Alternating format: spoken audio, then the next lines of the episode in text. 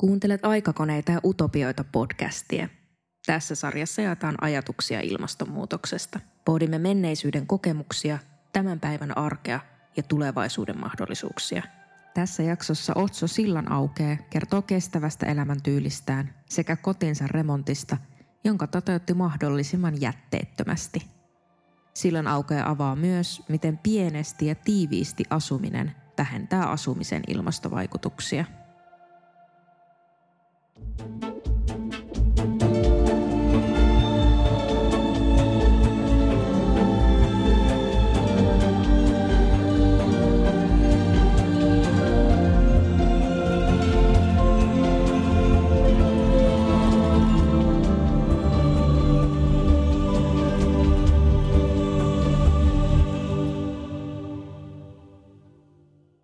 se, miten mä kiinnostuin kestävistä elämäntavoista, tuli ihan suoraan sanottuna ilmastoahdistuksen myötä.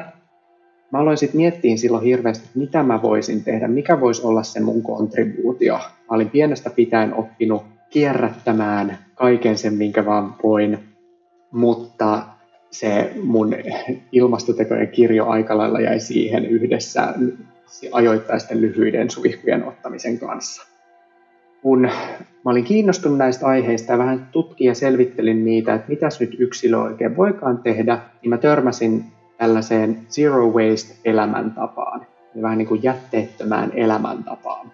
Ja siinä tällainen niin kuin kierrätykseen indoktrinoituna havahduin jotenkin siihen ajatukseen, että hetkinen, mulla onkin useampi vaihtoehto kuin vain se, että mä kierrätän enemmän. toinen vaihtoehto on se, että mä en tuota jätettä ollenkaan. Ja silloin mä päätin, että mä aloitan tällaisen oman elämän kokeilun siitä, että voisinko mäkin elää jätteettömästi. Sitten tässä matkalla, kun mä olin tosi fokusoitunut siihen, että miten mä vältän jätettä, miten mä vältän kaikkea turhaa kertakäyttöstä, niin mä aloin myös havahtua sille, että itse asiassa tästä niin kuin kestävämmissä elämäntavoissa on kyse paljon muustakin kuin kuluttamisesta. Ja sitten mä aloin kiinnittää huomioon myös enemmän siihen, mitä mä söin, miten mä liikuin, miten mä asun, ja sitä kautta sitten muodostui tämä mun oma ajatus tällaista nollahukka elämäntyylistä, eli missä sitten mä pyrin elämään tavalla, että aiheutuu niin vähän hukkaa kuin mahdollista.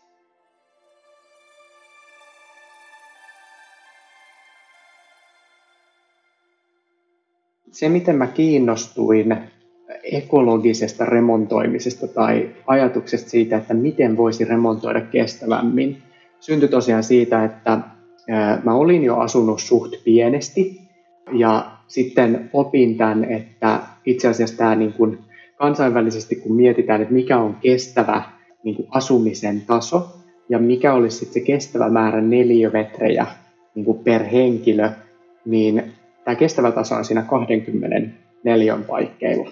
Ja mua alkoi sitten kiinnostaa se, että okei, että jos meidän täytyy asua tällainen aika pienesti, jotta me eletään kestävämmin, niin miten sitten itse asiassa sen saa toimimaan? Ja miten se olisi itse asiassa niin kuin mukavaa ja tyylikästäkin? Ja mulla tuli vastaan tilanne, että olin muuttamassa uuteen kämppään ja päätin sitten, että hetkinen, nyt mulla olisikin mahdollisuus itse asiassa kokeilla sitä, että miten pienesti asumisesta saisi toimivaa, mukavaa, helppoa ja tyylikästä. Ja mä sitten löysin tämän nykyisen yksiöni, joka oli siis ihan remppakuntoinen, päätin sitten tarttua tähän haasteeseen.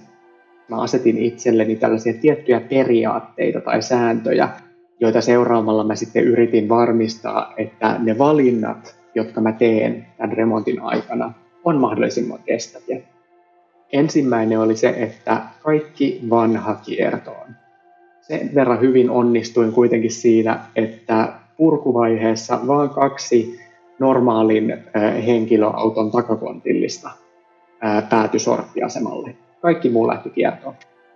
Mun yksi vinkki sille, että miten on erityisen helppo vähentää jätettä remonttia tehdessä, olisi se, että kehtaa vaan pistää kaikki kiertoa. Tai ainakin kokeile pistää kaikki kiertoa. Mun kokemus tästä remontista on se, että melkein kaiken kyllä saa kierrätettyä ja melkein kaikille saa annettua uuden elämän, kunhan ne vaan jaksaa pistää sinne toriin tai sosiaalisen median rempparyhmiin. Mun toinen periaate oli se, että kun kaikki se, mikä oli pukki kulunut ja aikansa elänyt, oli poistettu sieltä, niin tilalle tuotaisiin sitten mahdollisimman luonnonmukaisia ja ekologisia materiaaleja.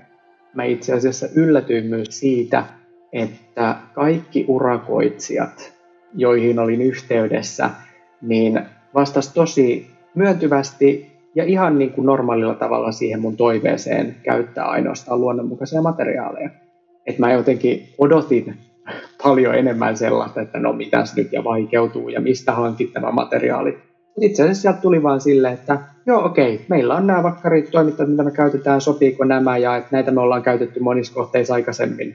Niin se oli ihan mukava yllätys, että kyllä, kyllä tekijöillä on myös kokemusta näistä luonnonmukaisista materiaaleista, kunhan niitä vaan sitten pyytää. Sitten kolmas periaate mulla oli se, että uuden tilalle kierrätettyä tai sitten mahdollisimman kierrätettävää. Ja esimerkkejä tästä olisi vaikka se, että keittiön hana löytyi torista, keittiön valitsin sitten sellaiselta toimittajalta, jota sain niin kuin helposti kasattavan ja osiin takaspurettavan keittiön ja sellaisia ratkaisuja, jotka kestäisi sitten kauan.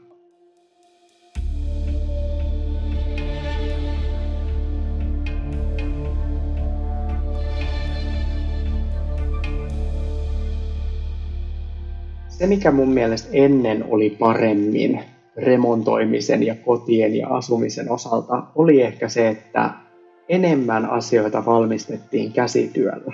Se, mitä mulla on vähän ikävää, toivoisin, että nousisi taas kunniaan, olisi vaikka puuseppien tekemät keittiöt. Et siinä, kun meillä olisi aitoja käsityöläisiä, jotka vois tehdä pieniin ja erityisiin tiloihin sopivia ratkaisuja, joilla saadaan pienistä tiloista kaikki mahdollinen ilo irti niin silloin varmasti useampikin meistä olisi valmis elämään vähän pienemmin ja sillä tavalla pienentää sitä omaa asumisen hiilijalanjälkeä.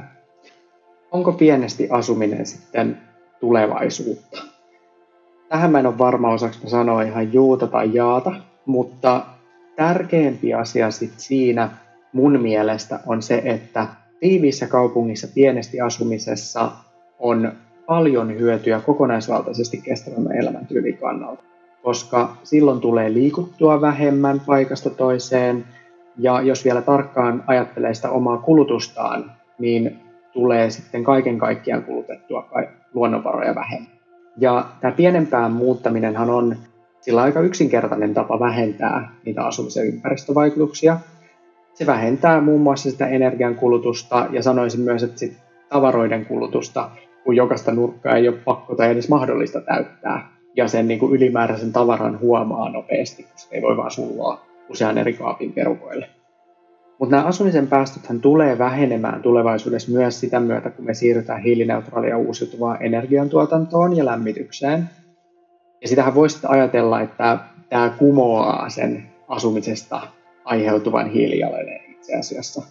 Mutta sitten mä sanoisin, että kun siitä astutaan askel taaksepäin mietitäänkin itse asiassa ei vaan sitä, että no, tämän asumisen hiilijalanjälki on silloin nolla, vaan että mikä sitten on se koko elämäntapojen hiilijalanjälki, niin sitten pienesti asuminen, mikä yleensä sitten on realiteetti, kun asuu tiiviimmässä kaupungissa, niin voi mahdollistaa monia muita kestäviä elämäntapoja, kuten pyörällä ja jalan liikkumista, erilaisten tavaroiden ja asioiden käyttämistä palveluna tai jakamista muiden kanssa ja sen koko liikkumisen tarpeen väheneminen sitä myötä.